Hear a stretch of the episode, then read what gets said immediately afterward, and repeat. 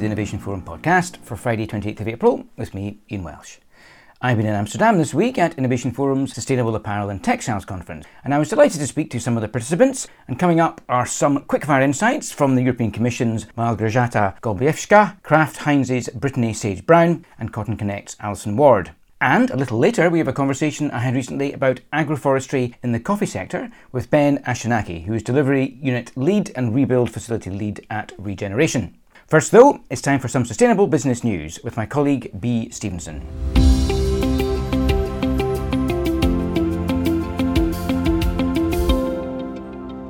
US President Joe Biden has announced plans to increase US funding to curb deforestation in Brazil's Amazon rainforest. During a virtual meeting of the Major Economies Forum on Energy and Climate, Biden revealed an intention to request $500 million over five years to contribute to the Amazon Fund.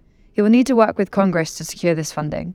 Biden also announced a US contribution of $1 billion to the Green Climate Fund, which finances projects on clean energy and climate change resilience in developing countries. This doubles the overall US contribution to the fund. At the meeting of countries which account for about 80% of the world's greenhouse gas emissions and global gross domestic product, Biden stressed that they were at a moment of great peril but also great possibilities, and that with the right commitment and follow through from every nation on the call, the goal of limiting warming to 1.5 degrees could stay within reach. The European Parliament Committee on Legal Affairs has voted in favour of the EU's proposed due diligence directive, with amendments aimed at better alignment with international standards. The key amendment is the inclusion of banks, insurers, and asset managers in the scope of the directive, which requires the corporate sector to in- identify, assess, tackle, and prevent environmental harms and human rights violations across their value chains. Additional amendments include the extension of company scope, variable remuneration for directors, and the recognition of rights of indigenous peoples and local communities. ClientEarth have highlighted some pitfalls, however, including the failure to provide a comprehensive definition of what constitutes an adverse environmental impact, and the scrapping of the Convention on Biological Diversity from the list of international treaties which companies must refer to. The amendments will be decided officially in a plenary vote, currently scheduled for the 1st of June. In a push to kickstart a market for green mm-hmm. aviation fuels and reduce the sector's hard to abate emissions, the EU has also agreed on a new deal to set binding targets for airlines in Europe to step up their use of sustainable fuels. The new proposal aims to increase the demand and supply of these fuels, which equal net zero CO2 emissions or produce lower emissions than petroleum based fuels. According to the deal, fuel suppliers must ensure that 2% of fuel available at EU airports is sustainable by 2025. In 2030, this will increase to 6%, in 2035 to 20%, and up to 70% in 2050. Sustainable fuel is being presented as a bridge to start gradually reducing air travel's carbon footprint in the short term before zero emissions aircrafts are expected to come to the fore in around a decade. These will be powered by electric, hydrogen, solar, and hybrid solutions that combine these energy sources. A new report by the International Energy Agency has predicted a 35% increase in sales of electric vehicles, or EVs, this year, accounting for almost one fifth of the total car markets by the end of 2023. The IEA's annual Global Electric Vehicle Outlook reveals that 10 million EVs were sold world over last year, with this set to increase to more than 14 million vehicles this year. The lion's share of sales last year occurred in China, which accounted for 60% of global EV sales. Green policies are having a hand in increasing adoption, with the EU's Fit for 55 package and the US Inflation Reduction Act helping to boost sales by 15% and 55% respectively in 2022. The IEA's executive director has noted the significant implications of trends for global oil demand, highlighting that by 2030, EVs will have eradicated the need for at least 5 million barrels of oil a day.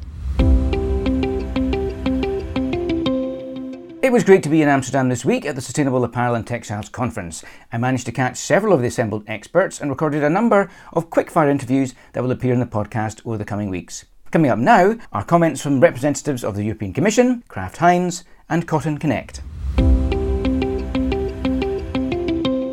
I'm joined by Malgorzata Golebiewska from the European Commission. We've just been talking about EU regulations. Can you give us an outline of the various EU regulations and policy proposals that are emerging and how they all link together? Thank you. There's a lot happening at the EU level when it comes to regulatory framework. From 2019, we've been working on this, starting with the European Green Deal and the climate neutrality targets uh, for the EU economy and overall moving towards more sustainable circular systems. The Commission is working at the level of eco-design, so we uh, put forward proposals for eco-design for sustainable product that will set minimum requirements when it comes to circularity. Uh, but also we're working on the side of the consumer. So we are working to empower them with good, credible, verifiable information that they can use uh, when choosing to buy products so that they actually can trust the information they receive and make more sustainable consumption choices.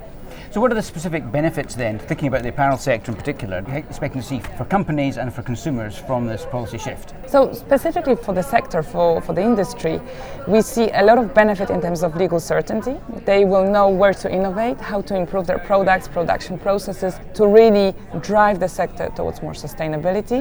On the other hand, that also gives a level playing field. So, competition between companies is there and we want to maintain it, but we also want companies to compete on an equal basis so that we can actually achieve our overall objectives. For consumers, it's clear those who want to buy more sustainable products, they will get the information they need to make that choice and they'll be able to trust what they see on the labels.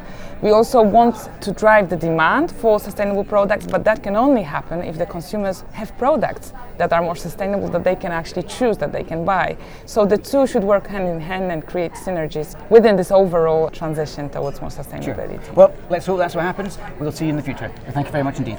Thank you very much.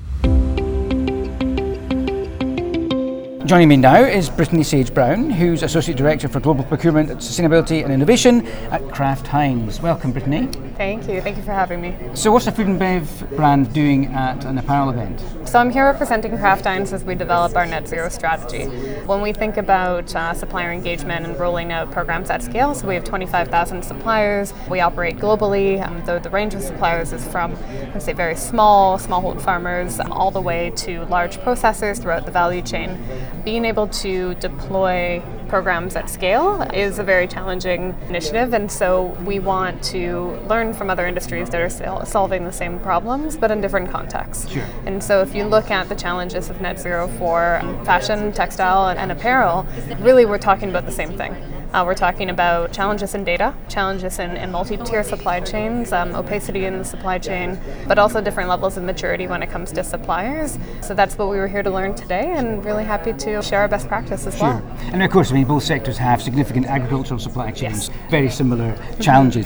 What do you think that the apparel sector can learn from food and beverage sector then? I think we've maybe taken some slower steps to get into the game. The apparel sector was, I would say, heavily engaged by multi stakeholder groups over the last 10 years and, and had that heavy push into the sustainability space. We learn a lot on a daily basis from the due diligence programs in apparel and textile, but we've had a little bit more space to take a step back, understand our supply chain, and develop out our decarbonization strategy. And so being able to really set a clear definition of what is the role that FMCG and brands like ourselves play in that space, and then build out a strategy that measures exactly what that definition of success looks like and is very, very pointed towards impact, but also connected connect it to the business strategy. I think that's a space where we've made a lot of progress and there's some good opportunity to share best practice. Sure. I mean, was, someone came up to me after the session we were on mm. saying, all the question today, if you inserted palm oil into, say, cotton, uh, yeah. you know, when you're cotton, so many of the challenges would be exactly the same. So, mm-hmm. what are you, as a food and beverage executive, what are you taking away from the apparel sector then? Supplier engagement. I, I think that's my big thing. The level of depth at which your industry is engaging suppliers and, and really, I would say, uh, present in the factories, present upstream. You've got that full traceability and, and that transparency element that seems to be moving quite a bit faster than food and beverage. Learning from the cases on on how did you structure the programs that made that impact, but also how are you managing, how are you rewarding and incentivizing good behavior, and then how are you managing some difficult conversations with players that might be lagging but are necessary to business in the future. Well, we've heard a lot about that today, um, and thank you very much for your time, Brittany Sage Brown from Kraft Heinz. Great, thank you for your time as well. I'm with Alison Ward, uh, CEO of CottonConnect. Welcome, Alison. Hello, good to be here again. So this is our ninth version mm. of this event, and I think you've been at all of them. So you, how have you seen the conversations changing over the years? So, in fact, we were at your first event and we focused on cotton. And I think what's really happened is a real shift to raw materials. So, at that time, it was very much on detox, um, really looking at factories. And I think now there's a real understanding about where raw materials are coming from in these textile supply chains. Okay, so what are the good things that have been remained across the years then? What are the things you've been pleased about? Yeah, I think we've seen a real shift in market based solutions. So, we're seeing brands having teams in market where textiles are produced. And I think there's a real shift away from that kind of European centre to bases in India, uh, bases elsewhere in the world. And I think that's really important. Great. Um, and what about the bad side of things? What are the negatives that you're still seeing? I think one of our focus areas is the S in ESG. And I think while we're talking about carbon, while we're looking at all of the emissions were, we mustn't forget the people in the supply chain. And for us, that's really important as we move forward. Well, thanks again for your support of the No, event. thank and you uh, to you. See you here's to next year. Brilliant, thank you. A couple of weeks ago, I was pleased to speak with Ben Aschenaki, Delivery Unit Lead and Rebuild Facility Lead at Regeneration. We talked about his work in the African coffee sector, and in particular, the potential beneficial impacts from agroforestry and developing a forest coffee supply chain. Why don't you start by giving us a couple of sentences of background to the work of Regeneration and Partnerships for Forests? Regeneration is a partnership between Systemiq, a leading edge climate advisory organization, and Palladium, a global implementer of uh, development programs. By working with uh, corporates, market access players, donors, and investors, Regeneration accelerates the restoration of nature and protection of our planet for future generations by creating a more inclusive and regenerative tropical commodity value chains at scale. Partnership for Forest, which is also implemented by both Systemiq and Palladium, works around the tropical forest, incentivizing smallholder farmers, communities, and companies to work towards uh, stopping deforestation by using innovative private sector led methods. And we're going to talk a little bit today about the coffee sector and the role of agroforestry in long term sector resilience. What are the challenges facing coffee supply chains? I'll put three main challenges uh, in. The first is environmental challenges. Demand for coffee has been going up roughly by about 2% every year. And over the past decades, the supply is really struggling to keep up with the demand. And this is leading to more forested land being cut and converted into agriculture. In addition, due to climate change, coffee Arabica, uh, which accounts for nearly about 70% of the coffee production, uh, the other 30% is a Robusta coffee, is taking a hit due to its sensitivity to climate change. As the temperature goes up globally, farmers are forced to move higher up in the altitude to look for cooler weather. This leads to a decline in yield as uh, higher up you go, it's not as very conducive for production, and the farmers are not able to produce the necessary type of coffee that they need. One of the negative impacts of this is this might actually lead into losing some specific type of coffees who will actually go extinct. And there's a few studies that have mapped out and showing this to be the fact. Coffee production in Africa uh, accounts for approximately about 10% of the global coffee production, while this is produced by approximately 50% of the world's smallholder coffee farmers, highlighting a high dependency on coffee for the region rural dwellers. So there's quite a big impact from, from the livelihoods as well as the environment. The second problem is very much related is farmer income. Smallholder farmers receive the low share of the final price as most of the value is captured in other part of the value chain. This has led to less incentive for farmers to join the industry, leading to older farmers not being uh, replaced by uh, young folks uh, joining and working on the coffee farms. The third is also access to finance. This is an endemic problem throughout the value chain, specifically again at the farmer level, leading to low production and less uh, income for the farmers. You guys work in developing an agroforestry approach to help smallholder farmers, smallholder coffee farmers. How can taking an agroforestry approach then help to counter some of these challenges you just mentioned? Absolutely. Basically, by building the capacity of smallholders on the ground, promoting regenerative practices uh, like agroforestry and landscape based governance models, the coffee industry can boost product- productivity while addressing deforestation and degradation as well. The benefits of agroforestry are threefold and uh, multifaceted. It boosts on farm productivity, due to the practice of regenerative practice and planting other revenue generating tree.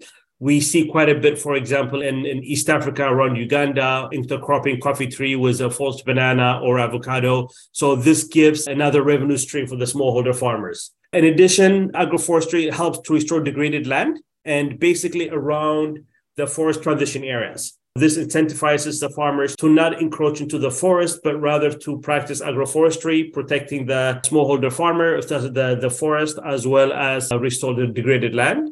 Generally, coffee produced through sustainable and regenerative practices fetches a higher price. This is mainly due to current high demand for such product on the international markets, as it is able to get certification like Rainforest Alliance and organic, which are almost a proof of approval, eh? and for the consumer to actually see that the coffee that they're actually drinking is produced sustainably, uh, yeah, hopefully using one of the methods, which is mostly in agroforestry. So it's excellent to see that there is an opportunity for farmers who are improving their techniques, who are thinking in terms of long term sustainability, to see at the farm gate a better price. Absolutely, absolutely. If they are able to produce agroforestry or regeneratively grown coffee, the benefits are very quick. You know, usually the, the international market pays that extra incentive for it, especially have Rainforest Alliance and the other certification. But at the same token, they are able to see more productivity out of the land as well as specific cash flow that they use by generating other commodities like again like avocado false banana plantain and others. If this can be done at a landscape level which i think both partnership for forests is working on we are able to see a general increase in farmer prices as well as a demand for it. There is a clear demand for a commodity for a coffee that is produced sustainably that is able to be traced to the farm gate that is able to tell the specific story of how and by who it was produced. You mentioned just now forest coffee. What is that? Forest coffee is uh, quite unique. Huh? It's mostly found in East Africa. A majority of it is in Ethiopia. Forest coffee grows wild in the forest. You know, for coffee is endemic to Ethiopia and is found like literally wild in the specific forests. Where we, we're defining it as a coffee that has grown naturally in primary forest that has not been disturbed or damaged by human interference. Arabica coffee is native to the forest of Ethiopia, and today much of Ethiopia's coffee is found in the last remaining old growth forest in the country. These forests are particularly important as they sequester large amount of carbon and harbor rich biodiversity, including the world's greatest single repository of genetically diverse coffee varieties. The reason this is important, Ian, is as the temperature is rising, we're encountering new type of diseases that are attacking the industry and the farms. And if we are going to find a solution for it, you know, we have to go back to this forest where the genetic biodiversity is found. And the solution can also become out of this forest as well. If we are doing deforestation, if we're actually cutting this forest, we're not just losing the coffee, we're also losing a huge amount of biodiversity. In terms of how it's produced, yeah, absolutely. It can be harvested sustainably. And that is the big work that Partnership for Forests is doing in this area by supporting what we call the participatory forest management groups. The PFMs are community organizations that develop a legally binding forest management plans with local government to, to manage the forest and other landscapes. The government will give them the right to sustainably harvest the coffee, They've organized themselves into a legal body and they manage themselves. There are specific penalties for, let's say, cutting a tree or for overproduction and for other stuff. And there's also an incentive because these groups are able to aggregate the forest coffee and sell it to the international market and have a direct linkage and traceability to the forest. So it's uh, one of the main projects that we've been developing for the past eight years at uh, P4F and also rebuild regeneration also provides the financing to make sure that these groups are incentivized to continue to protect the forest. So the farmers can get a better price for sustainably harvesting forest coffee than they could do from say removing trees and planting other coffee plants other coffee trees yeah, absolutely. Three types of production that you can do. The first is like the forest coffee, which is unique to Ethiopia and some part of uh, DRC and Uganda. This is like wild grown coffee, very distinct taste, very unique, and can be really appreciated because of how coffee is supposed to be produced and drank, just wild commodity. The second one is, is monoculture. So monoculture is having large amount of land and you just kind of planting coffee, no agroforestry. It's a very hard balls on the ground as well as on the climate. And the third is agroforestry. Here, the, you are actually taking a combination of both, where you're planting the coffee, you're giving it a bit of a shed, you're giving farmers ability and training to use different type of regenerative agriculture methods. Again, you are also able to capture this in the taste of the coffee as well, Ian. What are the specific drivers then that you use to persuade farmers to move from the monoculture approach you mentioned just now towards agroforestry or indeed thinking in terms of sustainably harvesting forest coffee? When working with smallholders, it's important to design a structure with uh, strong incentives uh, for both the forest protection and agroforestry practices. The first and the main one is price. Uh. The price has to be enough to incentivize them to stop business as usual and move into regenerative agriculture. When a farmer is moving from business as usual to regenerative agriculture, there's a cost. And there's uh, the cost of time and labor and effort. But when you kind of translate that with a higher price, they're able to see the upside of it. The second is by ensuring there is the proper support to adapt the practices. This includes capacity building, training and access to finance. They have to be supported. And this is what the project does. We provide them with specific trainings on how to pick the specific coffee tree. We provide them with African beds to process it correctly, and as well as some financing to build some warehouses and so on. The third is link with international markets. At P4F, we've done quite a bit of work on linking the export market with specific farmer or importing companies that are very much interested and uh, incorporate this into the value chain in their business. Underlying all of this is a strong community engagement to build trust between the smallholders as well as the international coffee companies and local governments as well. You must have some case studies you can share with us. In Uganda and in Kenya. So we're working with uh, two leading coffee companies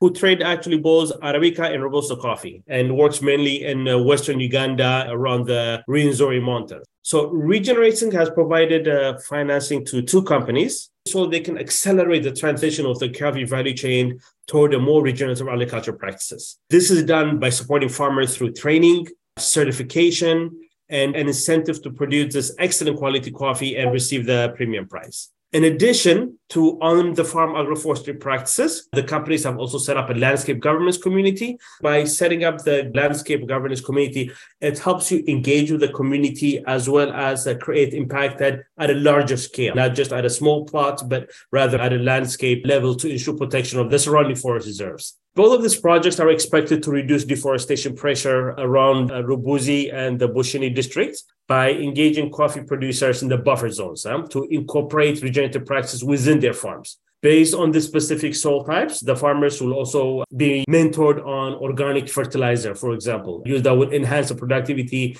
and as well as maintain nutrition. And by incorporating regenerative agriculture practices, the intervention aims to restore about 2,500 hectares of degraded land. And this was the land that was completely out of the game previous to that and help protect about 40,000 hectares of national forest. And that's across the project in Uganda and in Kenya. This one is specifically in Uganda, but also in Kenya, it's the same type of impact numbers as well. Long term, then, to what extent do you think that agroforestry is it the route to protecting coffee supply chains? Do you think? The beauty is the industry has really understood this and I think they've accepted it. And we can actually see this by the work that the global coffee platform GCP is doing. They're also strong partners of P4F and we're working on this type of schemes in East Africa. So agroforestry has both the acceptance and the support of the industry, and it has a huge role to play in creating a resilient coffee supply chain. From the impacts of climate change, increasing weather, variability of prolonged period of no rain, and soil erosion. Though this is critical intervention that the coffee industry is now beginning to adapt, the intervention needs to go beyond this and incorporate the landscape governance model. It's critical that we move away from small lots type of approach or uh, to a more landscape governance where we are working on large amount of land around the transition area to ensure the forest adjacent to the smallholder farmers are conserved. This is an approach that we work with in almost all of our interventions because sustainability practices need to go beyond the farm huh, to increase the holistic approach to forest protection and sustainable land use. The momentum is there. I think that the, the demand that's coming from the consumer The industry is definitely both incentivized, and in some cases, new regulations are coming in to ensure that the companies are adhering to deforestation free coffee and cocoa, as well as the support of institutions like GCP and P4F and Regeneration, working with the smallholders on the ground to achieve this critical success fundamentally, when you have the potential for supply security to be threatened through climate change and through other factors, that's when all the big coffee brands are going to be looking for solutions that will enable them to have supply security. And I guess agroforestry provides the potential for that. Absolutely. Demand is going up by 2% every year. And the demand is not really towards the commodity coffee, but it's a specialty coffee. It's a regeneratively grown coffee. At the same token, we are seeing production going down. Global production is going to be a deficit, I think, like for the third time in a year. So for the large coffee companies, it's not a choice. It's not a choice that they engage in agroforestry types of production and forest protection, incentivizing uh, communities and supporting PFM groups and landscape type of approach. It's a necessity. They will need to do this if they want to ensure that their supply is ensured. Well, it's all fascinating stuff. Ben Aschenaki from Regeneration, thank you so much for taking us through it. Thank you, Ian. The Innovation Forum website is, as ever, the place to go for all the usual analysis and interviews. Ahead of next week's Future of Food conference in Amsterdam, my colleague Diana Kim has corralled some relevant interviews and content from the past few months. Very useful if you're attending next week. I will once again be reporting from Amsterdam at the Future of Food event, and do come and say hello if you're there too. But that's it for now. I've been Ian Welsh, and until next week, goodbye.